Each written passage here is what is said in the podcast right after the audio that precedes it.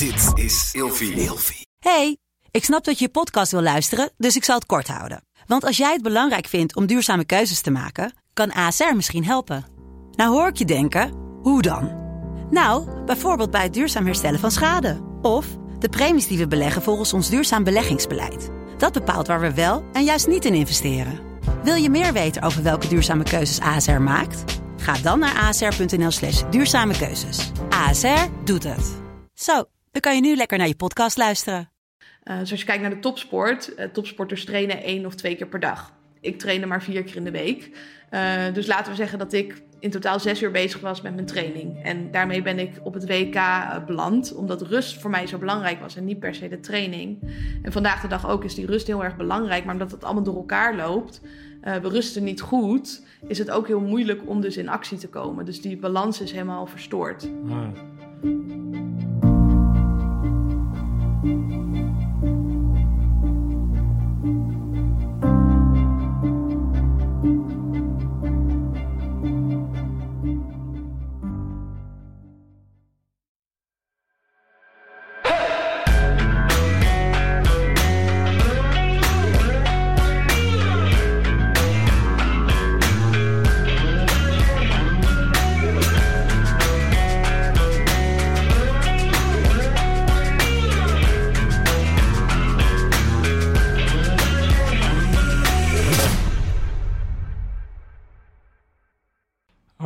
Zo, welkom, uh, welkom bij Nieuwe Scherpschutters. Uh, we zitten vandaag weer in een nieuwe studio. Het is net een soort uh, Special Forces Operation hok, hè, zoals we hier erbij zitten. Precies, aan de buitenkant zie je helemaal niks. En dan loop je naar binnen en dan heb je een hele andere omgeving. Ja, wat... Ehm, het is natuurlijk echt een tijdje geleden. Ik denk dat we afgelopen zomer hebben wij een podcast opgenomen. Dus voor de mensen die dat nog niet gezien hebben, daar kan je op, jouw, op jouw kanaal kan je kijken. Ja. ja. Wat hebben we toen ook weer een beetje besproken? Weet je dat nog? Ja, zeker. We hebben jouw verhaal vooral besproken. Van welke weg heb je afgelegd van defensie tot het ondernemen. En ook met name de overeenkomsten tussen topsport en uh, defensie. Maar natuurlijk ook de verschillen. En wat defensie zou kunnen leren van de topsport en andersom. Ja. Uh, en ook gewoon naar jouw plannen gekeken voor de toekomst. Uh, zowel zakelijk als privé. Ja, cool. Ja, wat, uh, nou ja, het was een heel erg leuk, uh, leuk gesprek. Was, uh, bijzonder. Ik werd eigenlijk geïnterviewd in mijn eigen studio. Dus dat, yeah. mocht je dat niet gezien hebben, ga het zeker even terugluisteren. Um, maar voor de mensen die jou nog niet kennen, zou je even kort willen voorstellen? Ja, nou, ik ben Isabel. Ik ben voormalig topsporter. Ik ben psycholoog en expert op het gebied van mindset. En ik train mensen om de mentaliteit te krijgen van een topsporter, zodat ze eigenlijk de dingen gaan doen waarvan ze wel weten dat ze het zouden moeten doen, maar dat ze dat dus, nog niet consequent toepassen. Dus ik zet mensen voornamelijk in actie. Ja, ja dat noemen we dan eigenlijk uh, uitstellen. Ja, we doen het niet. We stellen uit en we wachten tot een beter moment. Of we starten en we stoppen. Dat zijn eigenlijk de twee grootste valkuilen die we hebben. De twee strategieën die we gebruiken om doelen te bereiken. Die heel veel tijd, energie en soms ook geld kosten maar onderaan de streep geen resultaat opleveren. Of soms er juist voor zorgen dat we achteruit gaan. Ja, ja. ja want jij hebt, daar, uh, jij hebt een boek over geschreven en daar gaan we het vandaag ook uh, uitgebreid over hebben. Dit is het boek wat Isabelle heeft geschreven. En daar heb ik ook een aantal kopieën van jou voor gekregen. En die ga ik aan jullie weggeven. Volg me vooral even op Instagram, dan kan je zien hoe je die, um, hoe je die kan winnen. Ja, waarom ik het heel interessant vind om met jou in, in gesprek te gaan, is omdat jij natuurlijk vanuit de top, topsportwereld uh, komt. Um, wat natuurlijk uh, heel veel affiniteit heeft met uh, waar ik vandaan kom. Maar ook dat discipline zal daar waarschijnlijk hele belangrijke, heel belangrijke aspecten in zijn. En het ja. uitstellen van, dat is eigenlijk iets wat ik heel erg herken. En wat ik ook heel erg kan. ik kan mm -hmm. ook heel erg goed uitstellen. Um, maar ik heb eigenlijk bij de mariniers, dan kom je eigenlijk in, in, een situatie dat je eigenlijk heel erg externe motivatie opgelegd krijgt. En, en, en dan op een gegeven moment dan wordt het een soort tweede natuur en dan hoef je daar niet meer over na te denken. Maar dat is best wel een heftig proces waarin je eigenlijk een hele transformatie doorgaat uh, ja, bij het Corps Mariniers. Maar niet iedereen gaat zo'n transformatie door. Moet dat dan eigenlijk op eigen, als je iets wil bereiken, op eigen been doen. En dat is natuurlijk heel erg uit, lastig. Ja, of eh, we missen die transitie. Kijk, jij zegt inderdaad van ik heb vanuit externe motivatie heb ik die discipline ontwikkeld. Maar wat je ook vaak ziet is dat we te veel liften op die externe motivatie. En als dat wegvalt, zoals dat bijvoorbeeld de sportscholen nu dicht zijn, dan lukt het ons niet om dat vanuit onszelf te blijven doen op eh, structurele basis. Ja, ja, ja dus, en dan, heb je, dan is het handig als je weet hoe je systeem eigenlijk werkt. Hoe je, hoe je lichaam en je geest in elkaar zit, zodat je dat eigenlijk een beetje kan hacken. Zeg ik dat goed? Ja, dat je het in ieder geval herkent bij jezelf. En dat is de eerste stap om het in ieder geval te kunnen veranderen. Want vaak denken we dat we nou eenmaal zo zijn. Of we zien helemaal niet waarom we iets doen. Dus als je het in ieder geval er bewust van bent, dat is al de eerste stap. En dan vervolgens dat, dat het oké is. Want vaak proberen we er ook nog eens tegen te vechten. Dat we wel bepaald gedrag zien. We merken dat we uitstellen en dan gaan we kwaad worden op onszelf. En daardoor, dat kost ook heel veel energie. Maar dat helpt niet om het volgende keer wel te gaan doen. Um, dus om te erkennen, om het er wel te laten zijn. En dan is die stap naar verandering eigenlijk de, de makkelijkste stap. Ja, ja. ja want uh, wat is uitstel?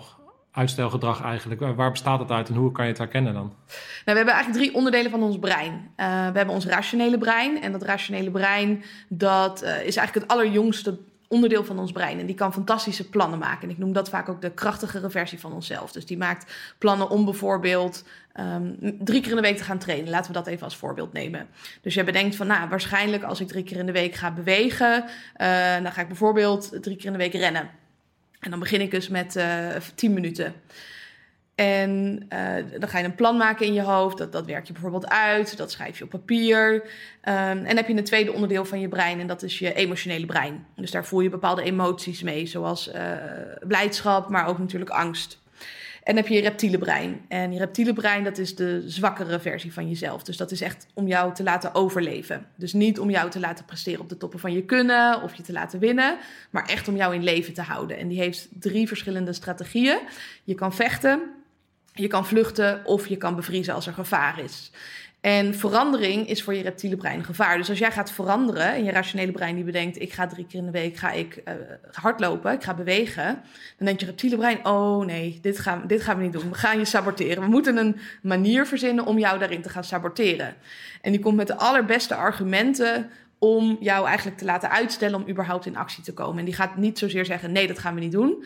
Maar die komt met smoesjes zoals ja, maar je hebt geen hardloopschoenen, dus je kan nog niet gaan beginnen. Of uh, die komt met excuses van, ja, maar ik heb geen tijd. Of ik weet niet zo goed hoe. Ik ga eerst ga ik het helemaal uitwerken met een schema. En ga ik boeken erover lezen. En dan pas ga ik wat doen.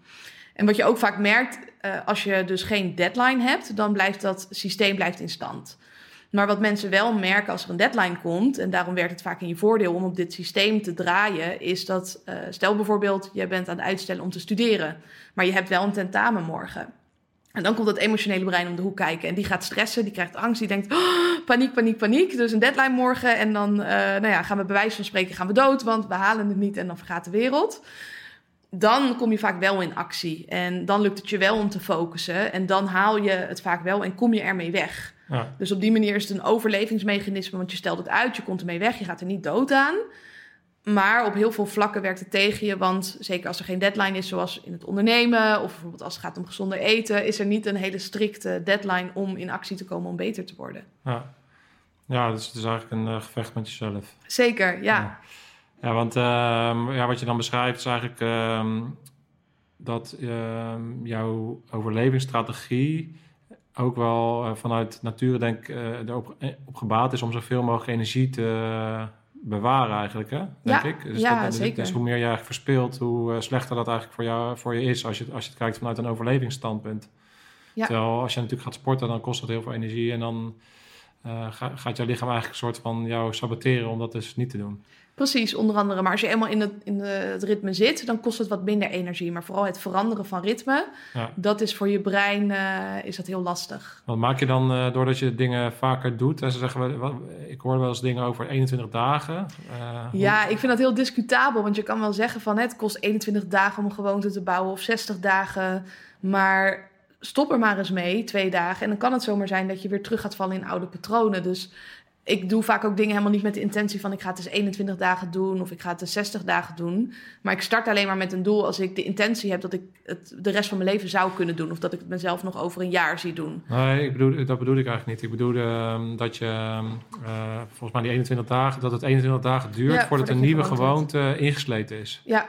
Dat... Ja, maar het is in mijn optiek ook een gewoonte als uh, als je bij verandering alsnog kan vasthouden. Dus bijvoorbeeld tandenpoetsen is een gewoonte. Ja. Al zou ik op vakantie gaan, dan poets ik nog steeds mijn tanden. Dan stop ik daar niet mee. Maar wat je met andere dingen ziet, is dat het toch bij verandering alsnog uh, omvalt. Omdat, wij, uh, omdat het alsnog moeite kost. Ja. ja. Ja, precies. Dus, ja, de- ja, en, en hoe... ehm, neem ons eens mee eh, vanuit, eh, vanuit het eh, boek. Want hoe, hoe heb jij in grote lijnen jouw boek opgebouwd? Kan je ons daar even heel kort in de, in de hoofdlijnen even doornemen? Dan starten we van het begin. Ja, nou, het is allereerst heel erg belangrijk om te weten waar je überhaupt naartoe wil.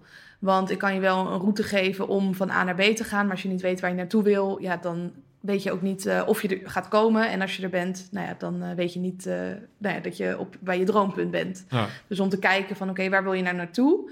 En durf ook daarin wat groter te dromen. We denken vaak van, oh, we moeten onszelf klein houden. We mogen geen grootste dromen hebben, want we gaan het toch niet bereiken. Dat is echt vanuit die zwakkere versie. Maar ik eh, nodig je juist uit in het boek en ik leer je ook hoe je dat moet doen om wat groter te dromen, zodat je daardoor juist in beweging komt. ja, Dus toen ik eh, sportte en ik had nog niet als doel gesteld dat ik een van de sterkste van de wereld wilde worden. Nou, dan was een beetje regen, was voor mij een hele goede reden om niet naar de sportschool te gaan. Ja. Maar toen ik had gezegd van nou ja, ik wil juist heel veel meer bereiken, dan kom je veel makkelijker in beweging. Dus eh, om eerst je B-punt te bepalen, maar dan ook vervolgens te kijken waar je nu staat. En dat vinden we vaak heel moeilijk, want we praten dat weer goed voor onszelf en het valt allemaal wel mee. Maar om echt heel kritisch te gaan kijken van waar sta je op dit moment? Ja. En vervolgens te gaan kijken wat wordt dan die route van A naar B. Want vaak weten we het wel en daag ik je ook uit in het boek om bepaalde vragen aan jezelf te stellen. Eh, omdat al die inzichten al in jezelf zitten. En dan kom je in beweging en dan ga je zien dat er bepaalde dingen naar boven komen. Zoals je uitstelgedrag bijvoorbeeld of andere beperkende overtuigingen. Dus daar gaan we ook dieper op in van hoe kan je die eigenlijk omvormen? Hoe kan je jezelf creëren als de persoon die nodig is om jouw doelen te bereiken? Maar ook hoe saboteer je jezelf? Hoe eh, heb je bepaalde fysieke en mentale energielekken en hoe kan je die uiteindelijk gaan dichten? En natuurlijk ook kijken van hoe kan je het stukje reflectie toepassen om op die manier bij te schaven als het nodig is. ja. Oké.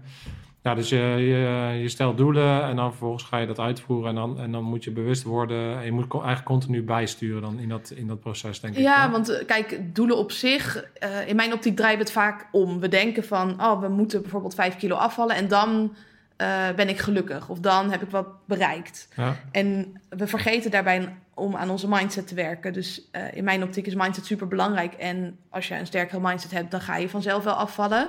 Want dan tolereer je niet meer dat jij eh, eh, bullshit in je lichaam stopt, zeg maar. Of dat jij de hele dag op de bank zit. Maar je hebt wel doelen nodig om in beweging te komen. Want als je op de bank blijft zitten, ja, dan weet je ook niet welke mentale processen überhaupt een rol spelen. Dus in het begin raad ik je natuurlijk wel aan om iets te gaan doen. Maar dat gaat niet zozeer om dat je dan gaat bewegen om af te vallen. Maar vooral dat je gaat bewegen omdat je dan gaat merken... hé, hey, al die stemmetjes in mijn hoofd, die spelen een rol. Eh, en hoe ga je daar dan mee dealen? Ja. Dus dat, eh, ja, daarom vind ik doelen stellen belangrijk. Het is niet eh, de, de, de, the way to go alleen. Maar wel dat je daardoor in ieder geval in beweging bent. ja, ja. ja want eh, als we starten bij die, bij die visie, je zegt eigenlijk, ik heb er allerlei eh, methodes voor om, om te helpen. Wat is het belangrijkste? Eh, als je kijkt naar eh, ja, echt een, een groter doel stellen, hoe, hoe, hoe, hoe ga je dan te werk eh, in, in de basis? Kan je daar eens wat over vertellen? Ja, dus ook om eh, te kijken van wat wil je bereiken ongeveer. Want vaak hebben we wel een idee wat we zouden willen bereiken. Ja, is dat zo? Ik hoor ook heel veel, vaak mensen als je dan vraagt, eh, sorry dat ik inbreek, hoor, Ja, maar- dat mag. Maar, maar dat, ik juist, dat ik het gevoel heb dat dat juist het allermoeilijkste is. Dat mensen eigenlijk zoiets hebben van ja, ik weet eigenlijk niet wat ik wil. Hoe- Nee, dat, dat is niet waar, denk Nee? ik. Nou, we denken eh, dat we het allemaal moeten weten. Wat we zeg maar willen bereiken over vijf jaar. Mhm. Eh, dat, we- dat weten we niet, dat weet ik ook niet. Maar als je eens vraagt van, nou ja, wat zou jij eh, de komende drie maanden willen bereiken op het vlak van je lichaam? Daar hebben we wel een idee over. Dus maak het juist even wat kleiner in de, de komende periode. Ja? Het mag ook best wel wat vager. Je hoeft helemaal niet specifiek te weten van, oh, ik wil bij dat bedrijf gaan werken en ik wil zoveel euro verdienen. Maar het stukje als doel plezier hebben in je werk, eh, dat, dat weten we wel dat we dat willen. Dus ik maak ook in een boek de vergelijking met scherpschutters. Je Ja. mag je doel eh, moet je vaag houden, maar de middelen moeten heel scherp zijn. En zo steek ik hem dan ook in Ja. om eh, te kijken van ja, wat, wat wil je op kortere termijn en wat is op langere termijn. Een beetje het plaatje dat je wel een richting hebt, Ehm, maar je hoeft niet heel specifiek te weten. Gaandeweg weet je wel eh, hoe je moet gaan bijschaven. Ja. ja, ik denk dat daar dan mensen misschien op een gegeven moment op stuk lopen. Omdat je dan het allemaal zo groot maakt. En dat je op een gegeven moment een beetje verzandt in... eh, ja, van, ja, eh, dat je op een gegeven moment niet meer weet wat je, wat je nou eigenlijk wil. En dat je, dat je jezelf eigenlijk een beetje dat je rond aan het draaien bent. Dus dan is het heel handig denk ik om, om een con- concrete methode te hebben. Om, ja, om, om, om die dingen helder te krijgen voor jezelf. Precies. En waar ik ook nog even op wil inhaken, is dat we ook vaak zo verzand raken in de dagelijkse sleur. Dat we ook helemaal niet meer stilstaan bij wat we willen. En dan is het ook heel logisch dat we dat niet weten. En omdat we daar überhaupt niet over nadenken. Ja. Dus om ook juist eens die stilte op te zoeken. Om met jezelf te gaan zitten en inderdaad te gaan schrijven in een boekje of, een, of in een schriftje. Van joh, wat, wat vind ik leuk om te doen? Waar wil ik dan op die specifieke vlakken naartoe? Ja. Eh, en daar überhaupt dus mee bezig te zijn. Want we Ja. denken dat we dat ineens moeten weten, dat dat tot ons komt. Maar dat een werkt niet. proces. Het is een proces, ja. Ja. Ja, want het is natuurlijk ook zo dat op het moment dat je druk bent, eh, dan, dan schiet je natuurlijk elke keer weer in die oude gewoontes. Dus je hebt een bepaalde gewoontes en die, dat is als, als het ware een soort grammofoonplaat. Die zijn ingeslepen en elke keer als je eigenlijk eruit wil, dan word je weer erin ge- ingeduwd. En als je wil veranderen, dan moet je natuurlijk eh, die stilte opzoeken om als het ware te herkennen, oké, wat is nou die grammofoonplaat en wat bevalt me daar niet? En eh, helpt het me wel bij mijn grotere doel? Hè? Eh, een beetje op die manier. eh, Ja, ja, zeker. ja. Ja, want hoe heb, jij, eh, hoe heb jij dat toen voor jezelf gedaan? Kan je eens meenemen toen, toen, wanneer was voor jou helder van oké, ik wil de sterkste vrouw van de wereld worden? Hoe, heb jij dat, hoe is dat proces bij jou geweest? Ehm, ja, toen ik een jaar of twintig was, toen liep ik op mentaal vlak tegen een heleboel dingen aan. Ik denk dat mijn mindset was geen zware onvoldoende meer, maar laten we zeggen vijf en een half, net aan voldoende. En ik heb echt wel heel diep gezeten. Want ik beschrijf ook in een boek dat ik een hele ernstige eetstoornis heb gehad. En ik was echt op het randje van de dood. En toen had ik wel heel veel discipline, maar ik gebruikte het verkeerd. Dus alleen maar doorgaan en knallen, rammen, beuken. En me heel veel aantrekken van de mening van anderen. Geen grenzen kunnen stellen. En op een gegeven moment was ik dus op een heel laag punt. En ben ik toen gaan genezen. En wat ik daarmee merkte, als we weer kijken naar die systemen in ons brein, dan is het een voldoende op een gegeven moment de vijf en een half. En dan vinden we het wel prima en dan gaan we niet zo heel snel veranderen. Maar ik merkte wel dat ik nog tegen een heleboel dingen aanliep, zoals mijn uitstelgedrag, zoals het invullen voor anderen wat ze denken en op basis daarvan dingen doen. Eh, het, het snoezen bijvoorbeeld. En eh, ik, ik studeerde destijds in Leiden, psychologie. Ik had op zich wel een leuke relatie, ik had een leuk appartement, maar toch voelde het voor mij niet goed genoeg. En dat was niet vanuit dat perfectionisme, maar dat ik echt wist dat ik er meer uit kon halen. En toen raakte ik in gesprek met eh, een mindset coach. En toen besloot om een half jaar met haar samen te gaan werken. En toen na een half jaar, toen voelde mijn mindset zo krachtig dat ik dacht, oh, ik kan echt de wereld aan. En ik had al die grootste doelen wel, maar ik durfde het ook nooit uit te spreken. En ik dacht, ja, dan is het ineens echt. Als ik zeg dat ik topsporter wil worden, ja, dan gaan mensen ook daar wat van vinden. Of dan, dan moet ik ook wat gaan doen en in actie komen. En ik geloofde zelf helemaal nog niet dat ik dat zou kunnen. En toen na dat half jaar, toen had ik mijn mindset echt zo getraind dat, eh, nou, als je een cijfer zou moeten geven, dat het een 9 of een 10 was. En toen dacht ik, ja, maar welke dromen heb ik? En zou ik daar niet gewoon eens voor kunnen gaan? En een van de dromen was dus om topsporter te zijn. En toen ben ik gaan kijken van, oké, maar waar ben ik goed in? En maak ik dan ook kans om daarin eh, eh, next level te gaan? Ja, en dat was voor mij het powerliften.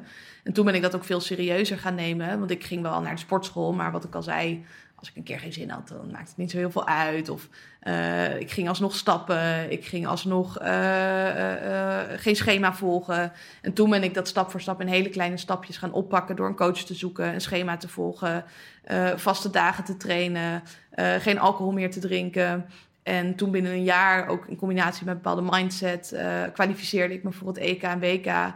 En uh, won ik daar ook meerdere medailles, waaronder een gouden. En toen dacht ik, wow, dit is echt heel erg magisch. Uh, en toen ben ik ook gestopt eigenlijk met de topsport. Dus ik train, uh, wat ik net ook al zei in de keuken, van, ik train nog steeds. Uh, maar ik doe geen wedstrijden meer. Of in ieder geval niet internationaal, omdat ik voelde van... nou ja, als, als ik dit voor mezelf kan trainen... dan geloof ik ook dat ik anderen daarbij kan helpen. En dat ik daarmee nog meer van toegevoegde waarde kan zijn... dan dat ik nog een aantal medailles ga winnen. Dus toen ben ik gaan ondernemen... Uh, omdat ik ook de droom had om niet alleen een sterke, maar ook een onafhankelijke vrouw te zijn. En dan vooral onafhankelijk van de regels van anderen. En dat je lekker je eigen regels daarin kan bepalen. Ja. Um, en toen met ondernemen begonnen. En dat was echt weer alsof ik van onderaf aan moest beginnen. Want ik was een nieuw spel. Ik kende de regels helemaal niet. En ik had er geen kaas van gegeten. En ook mijn omgeving vond daar weer wat van. He, zou je niet gewoon in loondienst gaan en veiligheid. Ja. Maar ja, hier zitten we dan vandaag de dag. Uh. Ja, ja. ja, ja, dus, dus dat, dat is wel... Uh mooi, omdat je dus eigenlijk zegt dat uh, hetgene wat jij zelf hebt gedaan, dat is natuurlijk hetgene wat je nu uh, leert. Ja. En dat, uh, dat ja, de better proof of concept kan je natuurlijk niet hebben, want je hebt gewoon gemerkt, oké, okay, ik zat daar, ik heb deze methode toege, toegepast en ja. vervolgens heb ik gouden medailles gehaald. Precies. En ja, dus nu help je mensen om aan te geven van, om te leren zien, nou, dit is mijn gouden medaille. Ja, onder andere. En ik denk niet dat het een, een one-size-fits-all model is. Dus ik heb het zelf doorleefd. En toen ben ik ook, daarom heb ik jou natuurlijk ook in de podcast gehad, gaan kijken van oké, wat zijn andere mensen die in hetgene wat ze hebben gedaan heel veel succes hadden? En wat zijn daarin bepaalde ingrediënten? En klopt dat ook met mijn visie? Want ik ben natuurlijk ook psycholoog en ik weet wel dat NS1 is, is niet een heel betrouwbaar onderzoek. Dus ik ben zelf ook op onderzoek uitgegaan, omdat ik ook wel zag dat in de wetenschap daar eigenlijk nog heel weinig over bekend is. Want we kijken heel wat, vaak. Wat is NS1? Sorry. Eh, als je, doel, als je zeg maar je onderzoekje één is, dan dat is te klein om daar iets over te kunnen zeggen. Dus als ik zou zeggen van, oh, ik laat eh, bijvoorbeeld een, eh, eh, ik noem maar wat, ik heb, ik, eh, wij praten met elkaar. ja, en- ja, en- om, om goed on, een goed onderzoek moet, heeft meerdere, meerdere bronnen. Ja, Ja, nou niet per se bronnen, maar gewoon meerdere participanten bijvoorbeeld. ja. Meerdere mensen. Als ik je bijvoorbeeld zeg van, nou ja, hier is een dieet en eh, gaat een week volhouden en je valt vijf kilo af, kan ik niet zeggen iedereen die dit, dit dieet volgt, Je gaat vijf keer af. Nee, nee, precies. Dus je moet wel naar verschillende kanten te kijken. Dus dat ben ik ook gaan doen. En op die manier mijn methode eh, gemaakt. En dus het boek ook geschreven om anderen ermee te kunnen Ja, helpen. en je doet natuurlijk al het coachen ook al een tijdje. hè. Dus in het, Ja, in ja. het coachen scherp je natuurlijk ook steeds vaker. Want dan krijg je natuurlijk ook eigenlijk al die eh, mensen die je coacht. Daarin zie je weer, oh ja, bij die werkte dat wel en bij die werkte dat niet. En, en waar zit dan, waar zit inderdaad de, de, de rode lijn en hoe kan ik die dan eh, gebruiken als methode? En dus je scherpt eigenlijk je eigen methode ook continu aan. Zeker, je bent Ja. gewoon constant aan het reflecteren en het, het, het eh, beter maken. Ja, oké. nou, interessant. Kijk, eh, we hebben nu het deel gehad van... oké, je, je gaat inderdaad bezig met bepalen wat het doel is. En, en, en dan, wat... wat ehm, neem ons eens mee tegen die... ehm, eh, ja, het recept voor mentale kracht zie ik hier staan. Dat vind ik wel even interessant. Mentale weerbaarheid. Kan je daar wat meer over vertellen? Ja, zeker. Dus wat ik al zei, hebt doelen nodig om in beweging te komen. Maar we saboteren onszelf op allerlei verschillende manieren. Dat het reptiele brein zegt van, nou, blijf maar lekker in de comfortzone. En daarom daag ik je ook uit in dat hoofdstuk om te gaan kijken ook naar bepaalde overtuigingen. Hoe is je programmering? Dus als jij de overtuiging hebt, ik ben nu eenmaal een uitsteller, dan is de kans ook heel erg groot dat jij alles gaat uitstellen. Dus het is hoe, hoe je dat op één vlak merkt, merk je ook op andere vlakken dat je daar tegenaan loopt. Ja. Dus ik was kampioen uitstellen in eh, mijn optiek. Dus ik snoesde, ik stelde het boodschappen doen uit, ik stelde eh, berichten beantwoorden uit, eh, alles stelde ik uit. Dus dan ben ik stapje voor stapje gaan veranderen door mezelf te herprogrammeren. Dus onder andere door je acties natuurlijk te veranderen, dus door dat niet meer te doen. Maar ook door tegen mezelf te zeggen van ik ben niet een uitsteller, maar het gaan omdraaien van ik ben iemand die strikt en consequent is. En dan is de kans dat je op die manier gaat handelen ook vele malen groter dan dat je elke keer zegt tegen jezelf ja ik kan dit niet. Een soort mantra is dat dan? eh, Ja, ja, zeg- affirmaties, dus je kan het zeggen. Maar ik was, ben niet iemand die dan voor de spiegel gaat staan en zegt... Oh, you're awesome. Maar ja, dat Niet? resoneert helemaal niet bij Dat doe ik mij. elke ochtend. Ja, en als het bij je past, dan moet je het ook vooral Ja, ja, doen. Maar ja. bij mij werkt het veel beter om dat eh, in mijn hoofd te doen... of als screenshot op de achtergrond van mijn telefoon... of om het op te schrijven. En dat Meer moet ook vooral bij je passen. Ja, Ja, ja. als je dat dan zo zegt, dan denk ik van oké, dat herken ik wel. Hè. Dus dingen, in bepaalde dingen ben ik heel eh, gedreven, maar ik denk dat iedereen het wel zou herkennen. Als ik dan ga nadenken, als je dat dan zo zegt, ja, ik vind het ook irritant om boodschappen te doen. Dus dat, is, dat stel ik ook natuurlijk vaak uit. En eh, de mensen die eh, eventjes blijven liggen.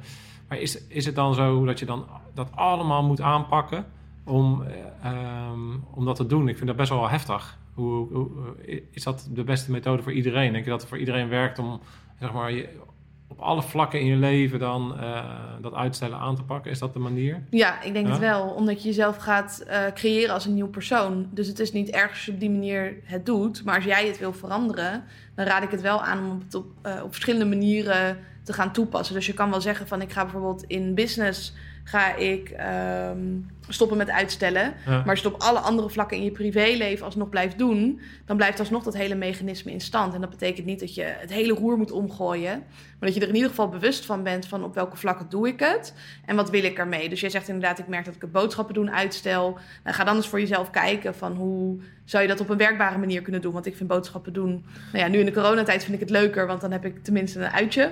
Maar eh Nou, lekker met zo'n met zo'n- met zo'n melkkorf op. eh, leuk uitje. Dat is een ander verhaal, Ja, ja. Dat, dat, dat doe ik niet. Maar eh, nee, ja, dus, dus dan bestel ik boodschappen bijvoorbeeld en dan voor de hele week. Omdat ik weet dat als ik het niet doe, dat mijn default setting is dat ik het uitstel en dat ik geen eten in de koelkast heb. Ja. Dus dat je ook gaat kijken naar hacks voor jezelf, van hoe ga je dat dan tackelen? Ja, ja, dat vind, dat, ja, ik vind het heel erg interessant, omdat ik ik kan me bijna niet voorstellen dat andere mensen dat niet ook hebben. Kijk, uh, ik ben alleenstaande uh, vader. Uh, ja, ik, heb een beetje, ik ben vader, ik moet, ik moet de huishouden regelen. Ik heb me, ben gedreven met mijn, met, mijn, met mijn werk. Ik moet voor alles zorgen. Dus als je dan al die dingen geregeld wil hebben... en wat ik dan vaak merk, en precies wat jij zegt... eigenlijk, van, eigenlijk is het iets wat vervelend is... En wat je eigenlijk niet goed regelt en je weet dat als je bijvoorbeeld twee keer per week Albert Heijn zou bestellen, dan krijg je een soort ritme. En dat, maar ik heb elke keer als ik dan zo'n schema ga aanhouden, dan merk ik vaak dat van al mijn prioriteiten, dan op een gegeven moment zorgen voor mezelf. Dus gezond eten is eigenlijk een van de eerste dingen die er afvalt. Want ik ben dan zo druk met van alles. Ja. Dat dat dan elke keer eraf valt. En het lukt mij dan eigenlijk dus niet om dat dusdanig in te regelen. Uh, zodat dat wel blijft werken. En dan hou ik het twee weken vol en dan, uh, dan verzandt dat weer. Hoe, hoe moet ik dat dan aanpakken? Ja, ik draai het daarom om. Dus ik merk het inderdaad ook. Ik ben super gedisciplineerd. Ja. En dat merk ik ook bij heel veel mensen die ik help. Alleen die discipline die ik heb in het in actie komen... die uh, pas ik nu ook toe als het gaat om zelfzorg en rust houden. En dat teach ik natuurlijk ook de mensen die ik help. Dat we hem eigenlijk moeten omdraaien. We, op bepaalde vlakken heb je onwijs veel discipline. En die kan je nog veel meer inzetten als het gaat om goed voor jezelf zorgen en die rust houden. Dus ook om dat te gaan structureren. Dus ik heb altijd tussen 12 en 1 plan ik gewoon pauze in voor mezelf. Een uur lang. En dan geen schermen. En als ik dan uh, bijvoorbeeld geen eten in huis zou hebben, zou ik dan nog boodschappen kunnen doen. Um, ik heb ook bepaalde tijden dat ik gewoon stop met werken. Um, en op die manier kan je gewoon je rust inplannen. Moet je een prioriteit maken en die discipline dus gebruiken om je ook aan die afspraken die je maakt met jezelf te houden. Maar het is ja, wat lastiger, want je hebt die stok achter de deur bijvoorbeeld niet. En het is wel een, een bepaalde default setting die je hebt. Maar kijk ook hoe je het jezelf dus wat makkelijker kan maken. Dus als je weet van gezond eten is voor mij een uitdaging. Uh, ik bestel bijvoorbeeld dan van die Hello Fresh boxen. Dan krijg je het gewoon, het gezonde eten aangeleverd. Je hoeft niet meer na te denken over wat je gaat koken. Of wat je topsporters veel ziet doen. Die koken gewoon één keer en dan voor de hele week. En die vriezen dat in in bakjes of die zetten dat in bakjes in de koelkast. En dan heb je voor de hele week uh, heb je eten zonder dat je dus het op discipline elke keer moet doen. Ja, ja, ik, vind, ja ik vind het heel erg interessant. Want uh, voor mijzelf zijn dat de twee thema's. Het is uh, inderdaad, want ik ken alle methodes natuurlijk. Maar dan, ik vind het heel interessant om jouw visie dan te horen van... maar waar zit hem dat dan in? Is het dan misschien niet belangrijk genoeg? Want Um, ik heb dan dat het eten, maar ook, ik heb dan ook inderdaad, dan denk ik, oké, ik moet uh, echt uh, om negen uur van mijn scherm af zijn bijvoorbeeld. Nou, dat uh, hou ik dan heel eventjes vol. ik krijg dan een bepaalde onrust en dan ga op een of andere manier ga ik toch mezelf dan langzaam, en dat begint heel klein en dan ga je toch even die vijf minuten weer je scherm aanzetten. Of het begint ook heel klein altijd. En, en, dan, en dan binnen no time zit je eigenlijk weer in je oude gedrag. Dus het is heel, heel interessant dat je dus eigenlijk heel bewust daarin kan zijn. Je wil, je wil ook echt, uh, ik zie mezelf ook echt als een gedreven persoon, maar toch zijn er op bepaalde vlakken zijn er de dingen die ik dan verlies. En ik moet dan wel eens denken aan uh, wat Jordan Peterson ook uh, aangeeft. het is ook, ook een soort onderhandeling met jezelf. Want waar geef je jezelf dan nog wel ruimte, als het ware? Dus dat is mhm. En van welke, uh, hoe kom je dan opdagen? Is dat dan echt die zwakkere versie van jezelf of die krachtigere versie? Soms loopt dat ook nodig? allemaal door elkaar of heb je het nodig inderdaad? Dus ik heb voor mezelf de regel, over het algemeen na zes uur werk ik niet meer. Okay. Maar van de week had ik een online training die ik gaf. En die gaf ik dan bijvoorbeeld in de avond om zeven uur. En dan is het ook een onderhandeling van oké, wat, wat moet dan echt, wat moet dan niet? Uh, maar het gaat mij er vooral om dat je afspraken maakt met jezelf en dat je je daaraan houdt. Ja. En dat je van tevoren met jezelf afspreekt van wat ga ik doen. En vaak in moment zelf, dan komt die zwakkere versie om de hoek kijken die zegt, ah, vijf minuten later kan wel. Maar als je aan het begin van de dag al met jezelf afspreekt, oké, normaal gesproken werk ik niet in de avond, maar deze keer wel. Uh, dan, dan is het in mijn optiek is het oké als je maar die afspraken met jezelf maakt en die nakomt.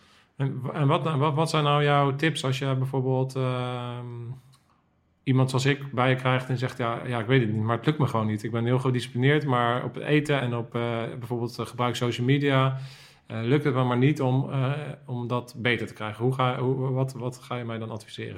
Nou, ik vond het heel opvallend wat je net dus zei. Dat je merkt in de avond dat je dan toch dat ongemakkelijke gevoel krijgt. Ja. Dus dat is vaak de aanleiding. En dat willen we dan opvullen met andere dingen. Bijvoorbeeld met werk, of bijvoorbeeld met schermen, of bijvoorbeeld met doorgaan. Maar om juist dat gevoel op te gaan zoeken, om comfortabel te worden met het oncomfortabele. Oh ja. Dus wat ik vaak, uh, en wat ik ook in het boek aanraad, is ga eens vijf minuten gewoon niks doen. En ga eens opmerken bij jezelf wat er gebeurt. En dat is vaak al heel erg oncomfortabel om te doen. Maar ook om juist bepaalde patronen te veranderen. Dus wat ik net al zei, ik ben over het algemeen heel erg fan van bepaalde patronen. Maar als je dat gaat veranderen, dan merk je ook uh, dat gevoel bij jezelf. Dus ga eens met je andere hand tanden poetsen. En dan merk je al, oh, het is super oncomfortabel. Het is niet dat de hele wereld om je heen instort, maar voor je gevoel denk je van, oh, dit is zo raar, ik moet wat anders gaan doen.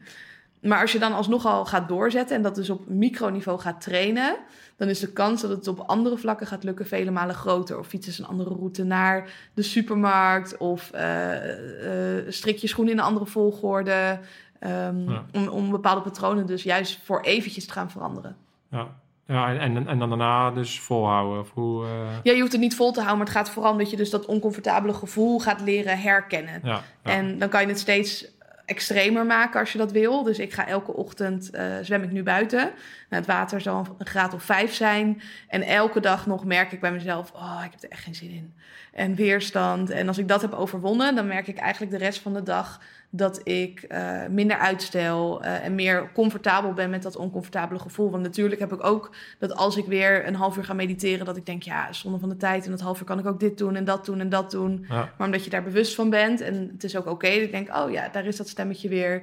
Dan maak je een keuze van nee, dat, dat wil ik niet. Ook al voelt het nu heel goed om, om door te werken of om net vijf minuutjes later met je telefoon bezig te zijn of om hè, die, afspraak met jezelf er niet na te komen, om die discipline dus ook te gaan toepassen op uh, het stapje terugnemen. Ja, ja kijk, ik, um, wat ik interessant vind is om even met je te bespreken van in hoeverre is dit een soort zelfkastijding uh, om dan de beste versie van jezelf te zijn. Ik kan, ik kan me ja. heel goed voorstellen namelijk dat er mensen zitten te kijken die denken, jezus, wat, ik word moe als ik naar je luister. Mm -hmm. ja, dat bedoel ik niet lullig, maar nee, gewoon, ik, ik, gewoon dat even, hoor ik vaker, ja. ja. precies. Om die, om, hoe, uh, hoe kijk je naar dat soort, als iemand zoiets uh, vindt en denkt van nou, het is wel eigenlijk heel erg overdreven om zo hard die beste versie van jezelf te zijn. Hoe, hoe reageer je daarop? Um, ja, ik, ik, ik, ik snap van waar ze komen. Want dat is ook een punt waar ik natuurlijk geweest ben. Dat ik dacht, ja, um, ik had bijvoorbeeld heel veel belemmerende overtuigingen over op tijd opstaan. Uh, je hebt dan die, die ondernemers die dan uh, of, of, of die succesvolle zakenmensen die dan bijvoorbeeld om, om vier uur, vijf uur opstaan. Ik dacht, ja, dat is onmenselijk. Ik stond om, ik zet om zeven uur mijn eerste wekker. Ik kwam om kwart voor acht mijn bed, denk ik, uit. Ik dacht, ja, ik ga toch niet uh, je mezelf kwellen door zo vroeg op te staan. En toen op een gegeven moment, toen ben ik samen met een andere ondernemer, uh, zijn we dat, we dat het idee hadden van, nou laten we dat gewoon eens proberen, om dat een week samen te doen of twee weken. Gingen we om vijf uur opstaan. Het was in de zomer, dus dan was het ook al licht en wat makkelijker. En dan merk je wat de voordelen zijn. En dan kan je de keuze maken, wil ik dit vasthouden of wil ik hiermee stoppen? Dus voor de mensen die dit kijken en die denken, ja, wat doe je jezelf aan? Probeer het eens. En dan kan je altijd kiezen van ga ik er wel of niet mee door. En ik denk dat de meeste um, magie bij mij ook erin zit. Uh, dat mensen denken van, oh, hoe, uh, hoe doe je dat? Uh, waar haal je alle energie vandaan? Mm -hmm. Is dat rust bij mij een hele grote prioriteit is. dus als je kijkt naar de topsport, topsporters trainen één of twee keer per dag. Ik train er maar vier keer in de week. dus laten we zeggen dat ik in totaal zes uur bezig was met mijn training. En daarmee ben ik op het WK uh, beland, omdat rust voor mij zo belangrijk was en niet per se de training. En vandaag de dag ook is die rust heel erg belangrijk, maar omdat het allemaal door elkaar loopt, uh, we rusten niet goed, is het ook heel moeilijk om dus in actie te komen. Dus die balans is helemaal verstoord. Ja, ja, ja, ja eh, maar als, ik, als je dan kijkt naar die oude versie van jouzelf en naar nu, uh, je kijkt naar je geluksniveau, want daar, daar, ben ik even naar op zoek. Van, ik kan me voorstellen dat mensen die zoiets hebben van, ja, pff, jezus, wat, doe je? Wat, ja, ja. Wat, waar ben je allemaal mee bezig? Maar neem, probeer ons uit te leggen wat dan het grote verschil is op je diepste niveau eigenlijk. Van als je kijkt naar, oké, okay, toen ik eigenlijk 20 was en eetstoornis en, in die negatief en die mindset op 5 had. En nu heb je die mindset, nou ja, als ik, als ik je zo hoor, zit dat uh, tegen een 10 aan. Um, en met de dingen die je doet, waar zit dan dat verschil? Wat, wat, wat maakt echt dat verschil tussen die twee uh, Isabelles?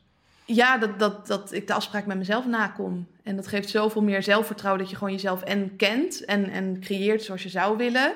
Als ik mijn geluksniveau een cijfer zou moeten geven, dan is dat ook gewoon een 10. En ook, ook al maak ik allerlei tegenslagen mee, want er zijn ook wel echt nare dingen in mijn leven gebeurd. Dus ik heb in 2019 mijn moeder verloren. Uh, nou ja, relaties die dan ook toch stuk lopen omdat je uit elkaar groeit. Uh, allerlei soorten tegenslagen, maar dat je daar ook veel beter mee om kan gaan. Ja. Omdat je mindset dus wat sterker is, dat ook al zakt het een punt, dan is het niet meteen een onvoldoende. Dus ik merk daardoor dat ik, ja, het is heel bizar om te ervaren, maar gewoon echt intens gelukkig ben. En elk jaar weer merk van, wow, ik dacht dat dit uh, de top was van geluk. En toch elke keer kom je weer op een nieuw level. Ja, ja, en waar hou je dan dat? Uh, wat zijn dan de dingen waar daar, is dat dan in, met name op dat vlak? Of is het, heeft het ook te maken met het succes wat je hebt? Of de waarde die je toevoegt? Waar zit allemaal jouw geluk nu in? Als je, mm, ik denk zeg maar dat de reden dat ik dan zo gelukkig ben, is omdat je ongehecht bent aan het resultaat. Maar dat je gewoon de dingen doet die jij wil doen. En ik weet dat de kans heel erg aannemelijk is dat het dan succesvol wordt. Omdat, stel je weet bijvoorbeeld, uh, je gaat elke dag trainen. Of drie keer in de week trainen omdat jij dat trainen belangrijk vindt en dat je daardoor uh, fysiek er beter uit gaat zien, dat, dat is bonus. Maar als jij focust dus al op het proces, op dat trainen, dat je dat heel erg leuk vindt. Uh, en de uitkomst maakt eigenlijk niet zo heel veel uit. Er is je zelfvertrouwen niet afhankelijk van, want het komt vanuit jezelf. Dan ga je echt wel het geluk op een heel ander niveau ervaren. Dus ik kan er helemaal blij worden van nou, dat het zonnetje schijnt. Of nou ja, dat, dat mijn hondje gek aan het doen is. Of uh, dat, uh, dat iemand een complimentje geeft. Echt in hele kleine dingen ga ik dat geluk zien. Omdat ik ook veel meer stilsta en die rust dus neem. Mm -hmm. En daardoor daar ook veel meer oog voor heb. En juist minder prikkels binnenkrijg. Is, is, is het ultieme geluk ook in het soort van dit optimaliseren? Of zit jij nu al in een soort optimale versie? Of ben je ook, ook nog steeds continu bezig met, met fine-tune? Hoe is, je, hoe, hoe, hoe is het proces als je eigenlijk al zo tegen die top zit? Als je zegt van, nou, oké, ik zit al op een team met geluk en uh, ik ben heel productief en ik heb mijn rustverhoudingen. Is bij jou, waar zit bij jou nog de tweak in? Um, ja, ik denk dat heel veel geluk in groei zit. Dus als mens, als we kijken naar onze fysiek, onze haren groeien, onze nagels groeien. Als kind zijnde groeien we ook. We leren nieuwe dingen. Maar vaak als we een jaar of 18 zijn of, of, of ietsje ouder, dan gaat onze groei achteruit. Vooral ja, fysiek, maar vooral mentaal. Want we leren wat minder nieuwe dingen. We komen in die vaste patronen. En sommige patronen zijn heel werkbaar. Maar juist doordat je groeit en kijkt naar de nieuwe mogelijkheden, daar zit voor mij heel erg veel geluk in. En merk ik ook dat ik daar heel goed op ga. Ja, Dus ik denk dat dat ook voor mij een hele belangrijke is. Dus ja, ik ben nu al onwijs gelukkig. En ja, zoals de dingen nu staan, is ook heel fijn. Maar ik vind het ook heel leuk om dus te kijken naar de nieuwe mogelijkheden. Ja. Uh, en daar jezelf weer in te stretchen. En dan weer jezelf tegen te komen. Op een gegeven moment wordt het ook een heel leuk spel. Om dan weer die oudere versie van jezelf te zien. Die dan zegt, oh, je kan dit niet. Want ik al zei, ik ben nu bijvoorbeeld in gesprek met uh, bedrijven. Om mijn uh, methode daaraan te leren. En dan merk ik ook weer dat ik geneigd ben om toch weer, als je het hebt over die grammofoonplaat, het uit te gaan stellen of te denken ik kan het niet en dan weer jezelf toch weer uh, het opnieuw uit te vinden en ook dat een nieuwe comfortzone te laten zijn. Ja, ja. Heel veel van mijn uh, kijkers zijn natuurlijk, uh, hebben affiniteit met defensie of politie. En hebben misschien ook een doel van, nou, ik wil wel uh, of politieagent worden, of bij defensie komen. Of ik zit al bij defensie, en ik, maar ik wil ooit bij NMARShof komen. Of ik zit bij de politie en ik wil graag naar Team Parate Eenheid of naar het AT komen. Dus die zijn ook allemaal bezig met bepaalde ja, doelen die ze, die ze hebben. Mm -hmm. Um, stel dat je, dat je iemand hebt die zit bij de politie, uh, doet zijn werk goed en uh, die gaat het uh, doen. die heeft zoiets van, nou, ik wil eigenlijk wel op een gegeven moment naar een arrestatieteam of zo. en die komt bij jou van, kan je mij helpen? Want ik, heb, ik merk toch dat ik niet helemaal um, ja, eraan toe kom, omdat het, mijn werk is heel druk en ik heb toch ook al een, een vriendin bijvoorbeeld, ik noem maar wat. En ik heb afleidingen daar, en zo. Ja. Hoe, ga je, hoe gaan we dat aanpakken? Ja, juist ook. En dat schrijf ik ook in het boek om het doel weer even los te laten. Dus je hebt wel je B-punt, je weet waar je naartoe wil, maar durf het ook even los te laten. Want stel, jij zou bijvoorbeeld van Amsterdam naar Maastricht gaan rijden. Nou, dan voer je Maastricht voor je in in de TomTom. Dan zet je op play, maar dan ga je ook niet elke keer kijken of het nog wel goed gaat. De TomTom geeft gewoon de richting aan. Dus dat is ook wat ik doe in de coaching. Van oké, je bent op punt A, je bent op punt B. De route is nooit in een rechte lijn van A naar B, maar vaak ook met een beetje omwegen. Dus waarschijnlijk gaat het eerst nodig zijn om ruimte te maken in je leven. Voordat dus uh, de, die nieuwe baan daarin gaat passen. Of in ieder geval het, hetgene wat nodig is om ook in die nieuwe baan te kunnen passen. Want jij zal ervoor moeten groeien. Dus als je altijd super druk bent, om ook te gaan kijken van oké, hoe kunnen we dus ruimte gaan maken? Hoe kunnen we dan toch, uh, welke dingen moet je gaan schrappen?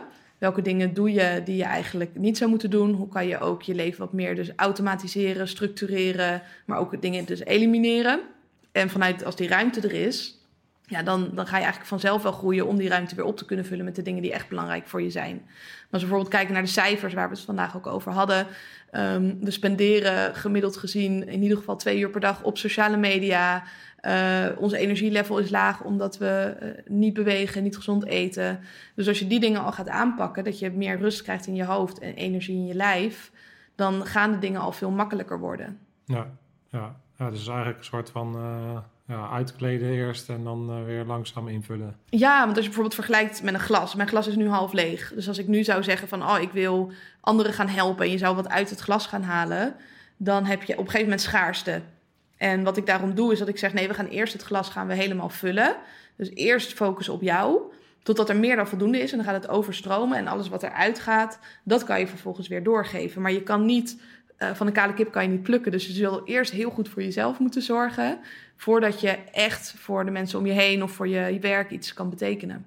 Maar ik vond het zo'n zo heel typisch moment in Kamp van Koningsbrugge bijvoorbeeld, waarin dan eigenlijk werd, diegene werd, die was ook met die instelling. Ja, ik weet precies. Maar, uh, maar, maar, dat, dat backfired natuurlijk uh, heel erg hard. Hoe kijk je naar, uh, naar dat punt? Hè? Dus wat er gebeurde was volgens mij dat iemand die zei van nou, ik wil eerst voor, me, voor mezelf zorgen, want dan kan ik beter voor de ja, groep zijn. Ja, zich heel erg terug. Waarop de, de instructeur zei van nou, uh, dat is niet hoe we bij de commanders met elkaar omgaan. Uh, ja, we, we, zorgen altijd, als we een chocoladereep hebben of zo, dan... Ja, dan deel je het, dan, zeg je niet, ik ga het ik opeten, want dan kan dan ben ik... sterker. Ja. ja. Hoe kijk je naar, naar dat vraagstuk? Vind ik even interessant. Ja, nee, ik ben het helemaal mee eens. Alleen ik denk wel dat je kan kijken naar je eigen verantwoordelijkheid. Dus ik denk dat er twee verschillende default settings zijn. Of mensen die de groep altijd op één zullen zetten...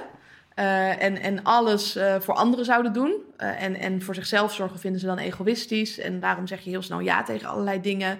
En daarmee zeg je eigenlijk dus nee tegen jezelf.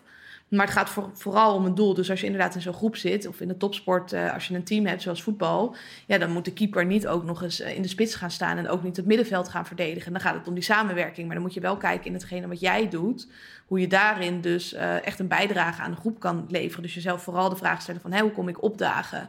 Kom ik hier opdagen als uh, een krachtigere versie en durf ik het uit handen te geven? Ja. Of kom ik wat zwakker nog opdagen en uh, wil ik het allemaal doen vanuit om dat ego zeg maar te voeden? Want dan ben ik de sterkste van de groep en dan, nou ja, dan vinden ze mij vast heel erg leuk. Ja. Dus juist even uitzoomen van oké, okay, waarom doe ik nou eigenlijk wat ik doe? Ja, ja. Well, jij bent zelf coach. Ja. Um, want ik kan me voorstellen dat uh, mensen die zitten te kijken, bijvoorbeeld, we hebben het net over die jongen die dan bij het AT wil of, of zo. Uh, vind jij dat iedereen dat maar in zijn eentje moet doen en dat, dat je wegkomt met een boek komen, kopen en dat doen? Of vind jij dat, dat, dat een coach inschakelen altijd nodig is? Hoe kijk je daarnaar? Nou ja, wat is nodig? Het gaat vooral om waar je naartoe wil. En als jij naar je B-punt wil, dus voor mij wilde ik een van de sterkste van de wereld worden en dat wilde ik binnen een jaar doen dus dan is het wel fijn als je een versnelling hebt. Dus je kan wel van A naar B gaan. Ik zou bijvoorbeeld kunnen lopen van Amsterdam naar Maastricht. Maar als ik in een Kia ga rijden, dan ga ik al wat sneller. En als ik in een Ferrari ga rijden, laten we even de maximumsnelheden in Nederland uh, achterwege, ja. dan ga je veel sneller. Dus de vraag is natuurlijk ook van hoe, hoe snel wil je daar komen? En ik weet gewoon met een coach kom je daar veel sneller. En is de weg ook veel makkelijker? Ga je niet de verkeerde afslag nemen? En is het ook veel leuker om het samen te doen? En in de topsport snappen we heel goed dat je een coach nodig hebt. Uh, Ronaldo zal nooit zeggen: Nou, weet je wat, ik, ik ga geen coach meer nemen. Ik kan dan zo goed voetballen, ik heb dat niet meer nodig. Uh, maar in het dagelijkse leven vinden we wel vaak dat we het allemaal zelf moeten kunnen, zelf moeten weten. En we worden opgevoed door onze ouders met de allerbeste intenties, maar die zijn niet getraind om jou een sterke mindset te laten hebben. Dus dan kan het wel heel fijn zijn om, al is het maar eens een gesprek of een, een maand, uh, om daar toch uh, research in te doen. Ik denk dat een boek al een hele mooie stap is om ermee te beginnen. Ja. Maar als jij uh, nou ja, gewoon wat meer tempo wil of, of je wil de begeleiding bij, dan kan het wel heel fijn zijn om samen te werken met een, met een coach. Ja. Ja, want ik denk zelfs uh, als je het hebt over ouders, natuurlijk dat een coach vaak nodig is ook om uh, onderscheid te maken tussen, oké, wat is er geïnstalleerd door je ouders uh, wat helpend is en wat is geïnstalleerd door je ouders wat niet helpend is. En om daar op een gegeven moment een weg in te vinden om meer jezelf te worden ook. Ik denk dat vanaf een bepaalde fase in je leven dat je daar echt mee aan de slag moet van, ja, wat, wat is nou nu nog, wat werkt goed voor mij en wat is eigenlijk een soort van ehm, ja, africhting eigenlijk. I- Precies. Ieder kind wordt be- bedoeld of onbedoeld natuurlijk door ouders op een bepaalde manier afgericht, om het maar even zo te zeggen. Ja, en, en ook vanuit de overtuiging weer die ouders hebben gekregen van hun ouders. Ja, Dus bijvoorbeeld, mijn ouders hebben allebei gestudeerd. En ik heb dan ook gestudeerd en mijn ouders zijn allebei in loondienst gegaan. Ja, mijn vader vindt het nog steeds wel spannend dat ik aan het ondernemen ben. En nou ja, vanuit de beste intenties, omdat hij natuurlijk ook zo is opgevoed, zegt hij nog wel eens: joh, zou je niet. eh, ik heb bijvoorbeeld een masteropleiding ben ik gestart en die heb ik niet afgemaakt. Zou je niet eens je masteropleiding gaan afmaken? Zou je niet eens wat anders gaan doen? Ja. Ehm, en, en dan is het heel goed om bewust te zijn natuurlijk van de programmering van je ouders, van je eigen programmering. Dan de keuze te maken van waar wil ik wel in meegaan en wat wil ik juist weer loslaten. Ja, ja. Nou, dat denk ik ook. Ja. Hey, wat, ehm, wat, je hebt dit, eh, dit boek geschreven. Eh, wat voor reacties krijg je? Want jij, jij hebt inmiddels, eh, ik zal nog even laten zien zo meteen. eh, ehm, zo zal ik op, onder het filmpje natuurlijk ook eventjes een, een link zetten waarop je dan mij kan volgen en jou kan volgen. En dan dat je dit boek kan winnen. Ja. Maar je kan het ook gewoon bij jou bestellen. Wa- Wat heeft het boek jou gebracht? Eh, dat is misschien ook wel een leuk verhaal om te vertellen waarom ik überhaupt het boek ben Ja, gaan schrijven. ja. Eh, want eh, ja, in mijn optiek is het boek soort van was er al. Ik vergelijk bijna met een marmeren beeld. En vroeger als Michelangelo bijvoorbeeld dat ging, ging maken. En dan hakte hij dat eruit. En dat beeld, het was er altijd al. Maar het moest nog even onthuld worden. En zo zie ik het ook met het boek. Mijn methode was er al. Ik heb al een heleboel podcasts opgenomen. Alleen het was nog niet op papier. En ik had een soort van go nodig om dat daadwerkelijk te gaan doen. Of in ieder geval wat, wat signalen van de buitenwereld. Dat ik merkte van oké, wanneer, ja, wanneer ga je dan aan een boek beginnen? Dus ik heb toen een podcast opgenomen met Jack Little. Eh, en die vertelde mij dat hij in één week een boek had geschreven. En dat zette me aan het denken. Dat ik dacht, oh ja, een boek schrijven maken we heel erg groot in ons hoofd. En het is ook wel een groot ding natuurlijk. Maar als je natuurlijk het wat kleiner maakt, in, in hapbare stukjes gaat opbreken, dan is een boek, wat is mijn boek? Volgens mij is het eh, 200 pagina's, iets meer. Ja, Nou ja, je, hebt eh, natuurlijk iets minder. iets minder. 185. 185. Nou, laten we het afronden 200 pagina's. Ja, Het is A5, dus op een A4'tje is het 100 pagina's. Nou, schrijf je acht uur per dag. Ik heb in twee weken heb ik het geschreven. Dan heb je 80 uur wat je kan schrijven over 100 A4'tjes. Moet te doen zijn als je het op die manier bekijkt, in Ja. mijn optiek. Dus ik ben het gewoon gaan opbreken in kleine stukjes. En toen ik dat voor me zag, het B-punt, wat er moest gebeuren, toen dacht ik, nu ga ik twee weken vrij plannen in mijn agenda. En dan ga ik gewoon focussen op het boek. En dan heb ik in twee weken heb ik een boek geschreven. En ehm, ik had ook al wat andere vragen gekregen van mensen van... joh, heb je al een boek? Eh, waar kan ik jouw methode vinden? Ook mensen die dan eh, nog niet klaar zijn om met coaching aan de slag te gaan... maar wel graag de informatie willen. Eh, voor die mensen heb ik dit boek ook geschreven. Maar ook voor mijn coachingsklanten en andere mensen voor wie het relevant kan zijn. En juist in deze periode merk ik ook dat er heel veel positieve reacties komen van mensen van... wauw, ehm, ja, Ah. het is onwijs waardevol om juist nu aan je mentale gezondheid te gaan werken. En ook omdat het allemaal wetenschappelijk onderbouwd is. Ik ben zelf eh, nou ja, psycholoog, wat ik al zei, maar ook topsporter. En dat je die twee heel mooi samen kan brengen en ook kan vertalen naar het dagelijkse leven. Dus de mensen die ik help zijn vaak geen topsporters, maar snappen wel hoe het in die wereld werkt. En kun je de metafoor maken naar het dagelijkse leven. Ja, nou ja, dus je hebt eh, behoorlijk eh, methode toegepast op jezelf ook. Want Ja. in, deze, in deze tijd is het natuurlijk eh, super makkelijk om, of eigenlijk heel verleidelijk om te gaan uitstellen. hè, Want je hoeft niet meer naar kantoor. Dus je kan langer blijven liggen. Precies, sportscholen zijn dicht. Sportscholen zijn dicht, dus je hoeft niet meer te sporten. Weet je, dus de verleidingen om Ja. eigenlijk toe te geven aan die zwakkere versie van jezelf zijn natuurlijk super groot. Ja. Merk je dat ook in dit soort klanten of trajecten wat je nu doet, eh, dat, dat, dat dat een vraagstuk wordt eigenlijk? Ja, wel meer. En daarom ben ik ook bijvoorbeeld nu de 6am Club gestart. Dus die ben ik in januari gestart en die doe ik nu één keer in de maand. Dan sta ik gewoon met een groep mensen, staan we vroeg op. Oh ja. Dus om zes uur of vroeger. En dan ben ik de stok achter de deur. Omdat ik inderdaad merkte dat we elke keer die wekker weer later zetten. En pas als de eerste meeting begint. Nou, vijf minuten daarvoor zetten mensen de wekker. En in de meeting zijn ze aan het ontbijten. Maar ze voelen zich er helemaal niet goed bij. Dus om dan te gaan kijken van oké, hoe kan je dat veranderen? En ik zeg echt niet dat iedereen om zes uur moet opstaan. Maar ga het eens een week doen. En ga een ritme creëren. Een avondroutine en een ochtendroutine. En voor mijn part doe je het daarna om, om zeven uur of om acht uur. Maar dat je in ieder geval de dag begint met een momentje voor jezelf. En dat je niet in de waan van de dag meteen al in die sleur gaat belanden. En eh, nou, eigenlijk met uitstelgedrag begint. Dus daarom ben ik de 6am Club gestart. En ben ik de stok achter de deur. En is het ook heel leuk om dat in groepsverband te doen. Omdat je ook echt de vibe van de groep voelt. Dat iedereen steeds enthousiaster raakt. En ik ben ook heel enthousiast over. dat merk je denk ik ook wel.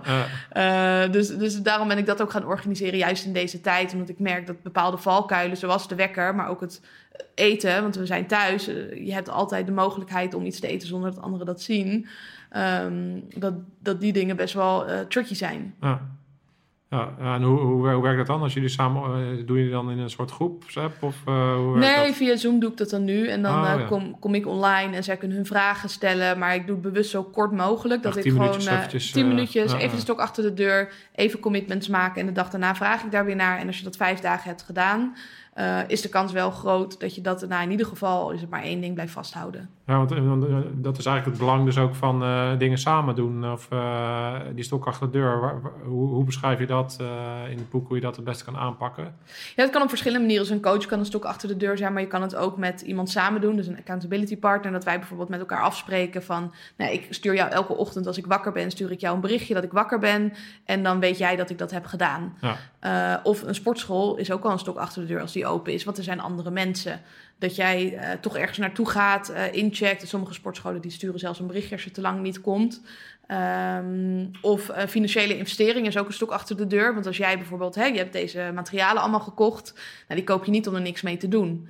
En wat ik ook merk, ik heb een gratis e-book geschreven. Nou, een op de vier mensen die hem downloadt, die opent niet eens de mail waar het e-book in zit. En dat is omdat we geen stok achter de deur hebben om, uh, om dat te gaan lezen, om dat te gaan openen. Terwijl ja. als je een investering doet, dan ga je er waarschijnlijk wel wat mee doen. Ja.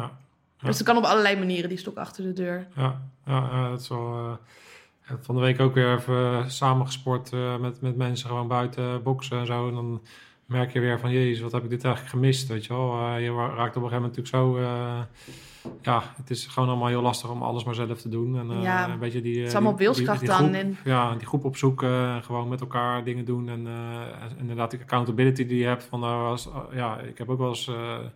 je gaat hardlopen en je hebt geen zin, maar je weet van, dat je buddy voor de deur staat, dan, dan, ga je toch, weet je wel. Precies, en, en je vroeg volgens mij ook eerder iets over discipline. Dus ik zou ook aangaan om zo min mogelijk op discipline te doen, want dat is op een gegeven moment is dat op.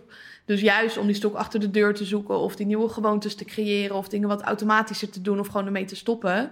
Want dan hoef je wat minder discipline te doen. Want ik heb ook niet zo heel veel discipline. Al denken mensen van, oh je hebt superveel discipline. Dat, dat valt ook tegen. Ja, ja want, wat, want uh, je hebt bijvoorbeeld Jocko Willing die zegt uh, discipline equals freedom. Hè? Dus waar zit het verschil tussen discipline en uh, de dingen die jij doet dan? Want ja, in principe heb je natuurlijk wel discipline als je elke ochtend om zes uur opstaat. Of zijn dat dan gewoontes? Het is gewoonte, het is ja. gewoonte. Net zoals je tanden poetsen, daar heb je ook geen discipline voor nodig om dat te blijven doen. Nee, dus het is, je begint met discipline. Ja, dat heb je nodig om een gewoonte te creëren. En, dan, ja, ja, ja, en als je dat eenmaal hebt, dan moet je de gewoonte vasthouden. Nou, nou. oké, okay, mooi. Ja, ik ben benieuwd uh, ja, wat mensen er ook uh, van vinden. Dan ga ik zeker ook even uh, vragen of mensen dan ook inderdaad ja, in staat zijn om, om dat uitstelgedrag op te zeggen. En met name ook te durven gaan voor die grote doelen wat je beschrijft. Wat natuurlijk heel erg mooi is. Wat, wat, wat, is jouw, heb je, heb, wat is jouw hele grote stip aan de horizon eventjes om richting de toekomst te gaan? Van, je bent nu, je bent eigenlijk, je hebt jezelf omgevormd. Je, bent, je hebt je, je doelen bereikt in de stopsport. Je bent coach, ondernemer geworden. Wat is, wat is voor jou nu de next level eh, waar je mee bezig bent? Ja, om dit veel groter te maken, om topsportmentaliteit echt een uh, begrip te gaan uh, laten worden. Zowel in de topsport, want ook niet elke topsporter heeft een topsportmentaliteit, maar ook in het dagelijkse leven. En om, uh, ik heb nu al twee co-coaches om dat te laten groeien en uiteindelijk ook een coachopleiding te maken. En het op die manier nou ja, meer impact te kunnen laten hebben. Ja, ja. Ja, dus echt uh, uitbouwen van, uh, van je methode eigenlijk. Ja, uh, kijken wat werkt en daar eigenlijk gewoon meer van doen en dat opschalen. En, en die community, die jij, hoe, hoe, hoe, pak jij zoiets aan? Want heb jij ook online programma's bijvoorbeeld waar mensen ja. naartoe kunnen? Hoe werkt dat? Ja, ik heb een aantal kleinere producten. Dus mijn boek bijvoorbeeld, maar ook een mindset planner. Maar daarnaast ook een jaarprogramma om je echt te gaan trainen op topsportmentaliteit. Met ook accountability. Dus elke week is er een call met mij of een van mijn teamleden waarin we je helpen. Maar daarnaast natuurlijk ook de één op één coaching die we geven. Heb, heb jij ook mensen bij je zitten die bijvoorbeeld naar Defensie of politie of zo willen? komen die mensen ook bij jou? Ik heb één iemand gehad die eh, bij Defensie zit. En één iemand die doet eh, vrijwilligerswerk bij Defensie daarnaast. Dus wel meerdere ja, Ja. ervaringen erbij. Merk je daar specifieke dingen in die anders zijn dan eh, klanten die topsporter willen worden bijvoorbeeld? Of gewoon in het dagelijks Nee, leven? Of nee is- ik merk is- eigenlijk... Ik dacht inderdaad van... Oké, er zal wel heel veel verschil zitten in mannen en vrouwen. In Ja. leeftijd. eh, of je wel of geen eh, kinderen hebt. Of eh, je beroep. Maar uiteindelijk, nee. Ik denk, eh, mijn grootste inzicht voor mezelf... is dat ik gewoon heel erg zie hoe we eigenlijk allemaal hetzelfde zijn... en met dezelfde dingen struggelen. Ja, ja dus eh, dat, dat, dat, uiteindelijk zijn we allemaal maar gewoon mensen. We zijn allemaal mensen, ja. Ja, ja, ik vind het wel interessant hoe jouw methode, eh, want daar, ik ben ook heel, heel erg in- geïnteresseerd in, eh, in, in hoe dat werkt. Ook eh, Joe Dispenza vind ik ook een hele interessant om naar te kijken hoe, hoe dat gedachtepatroon is en hoe je eigenlijk continu blijft hangen in die, in die loop.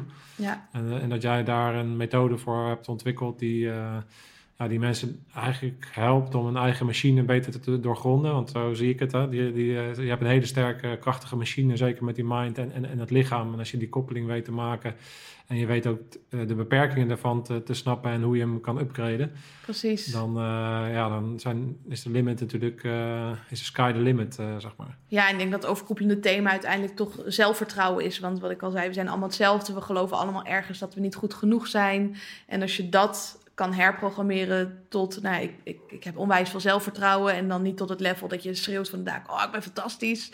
Maar gewoon dat je weet, nou, ik, ik, ik mag er zijn. Als ik een doel stel, dan haal ik het gewoon. Dan wordt het bijna een soort van candy shop waar je van alles uit kan pikken. Van, oh, dat wil ik bereiken en dat wil ik bereiken. Omdat je weet dat met een goed plan dat het gewoon gaat lukken. Ja, binnen je DNA-beperkingen. Binnen idee, ja. En, Ja. en ik, kijk, ik heb daarom ook bewust niet als doel gesteld dat ik ehm, eh, een bepaalde sport ga doen waar ik helemaal geen aanleg voor heb. Ik moet geen ballerina worden. nee, dat, dat, dat gaat een lastig verhaal worden. Dus zeker zit er een stukje aanleg bij. Ja. Ehm, en, en daarom is het ook belangrijk om realistische doelen te stellen. Maar vaak denken we dat realistische doelen net wat kleiner zijn dan dat ze eigenlijk zijn. Ja, ja, ja. Mooi. Ik denk heel, eh, heel waardevol. Dus laat, laat vooral ook even weten in de, in de comments wat, wat jullie ervan vinden. En wat voor een uitstelgedrag eh, jullie dan bij jezelf zien. Ik heb al aangegeven, nou ja, weet je, ik eh, je heb allerlei dingen bereikt in mijn leven. Maar ik heb daar ook wel het Mariniers voor nodig gehad in mijn beleving. Om dat, om dat überhaupt te kunnen bereiken. Ehm, maar nu ik ondernemer ben, merk ik ook eh, nog steeds van ja, weet je, ik heb ook moeite mee eh, om eh, mijn social media gebruik onder, onder controle te houden. Of mijn, mijn eten gezond in te mijn houden. geval dan de rust te pakken. Dat ja, soort- om die rust te pakken, weet je wel. en dat zullen jullie vast allemaal herkennen. Dus ik denk dat iedereen wel eh, punten in zijn leven heeft waar je toch continu een beetje tegenaan loopt. En waar je dan denkt van nou, dat, kan, dat moet toch beter kunnen. En dan is het interessant om, ja, om daar echt werk van te maken en met zo'n methode aan de slag te gaan. Dus ik, ga, ik ga ook eh, met jouw tips aan de slag, dankjewel. Super leuk. Ja. En ehm, ja, we houden even contact. En eh, ja, als mensen zijn, eh laten mij ook vooral even weten als er mensen aansluiten vanuit Defensie met bepaalde doelen. Vind ik ook leuk. Ja, omdat ik, krijg op social media natuurlijk ook heel veel mensen die bezig zijn met dat traject. En ik vind dat wel heel gaaf om te horen dat er dan mensen hebben gesolliciteerd bij het bot. Omdat ze, weet je, met de video bezig zijn geweest. Of dat ze eh, bezig zijn om politieagent te worden. Of dat ze bij het Corps Mariniers eh, eh, aangenomen zijn, weet je wel. Dus ik vind dat heel leuk om te horen dat mensen ook ja, echt hun doelen halen. natuurlijk wel. van dat ze- wat je doet. Ja. ja, dat ze tips halen uit, uit, uit, uit de podcast die wij uitzenden, maar of coaching inschakelen, die, we- die coaches die we hier aan tafel hebben gehad, inschakelen. Of we hebben natuurlijk chiropractor hier ook aan, aan tafel gehad, dat mensen dan een hadden en daar naartoe gaan en Oh, wat goed. geholpen worden. Dus dat is wel heel gaaf. Ja, super. Dus eh, Ga ik zeker doen. super tof eh, dat je er was. Ja, En we, we Dankjewel. houden contact. En eh, heel veel succes met jou, met het groeien van je, van je methode en van je, van je business. Waar kunnen mensen jou vinden? sowieso via mijn website isabelleviteris.com of op Instagram uh, isabelleviteris. Daar ben ik het meest actief. Of mijn podcast, die heet Isabelle Viteris Podcast. Dus dat is, eh, wat dat betreft, als je me googelt, krijg je denk ik eh, alles alle, wel te zien. alle dingen, top. Ja. Heb, je, heb je alles gezegd? ja, ik eh, denk het wel. Ja, Ja, top. Alright, dan tot de volgende keer. Tof dat je er was. yes, leuk. Alright, cool. Nou, allemaal bedankt voor het kijken. Tot de volgende week. En dit was het Scherpschutters. Uit.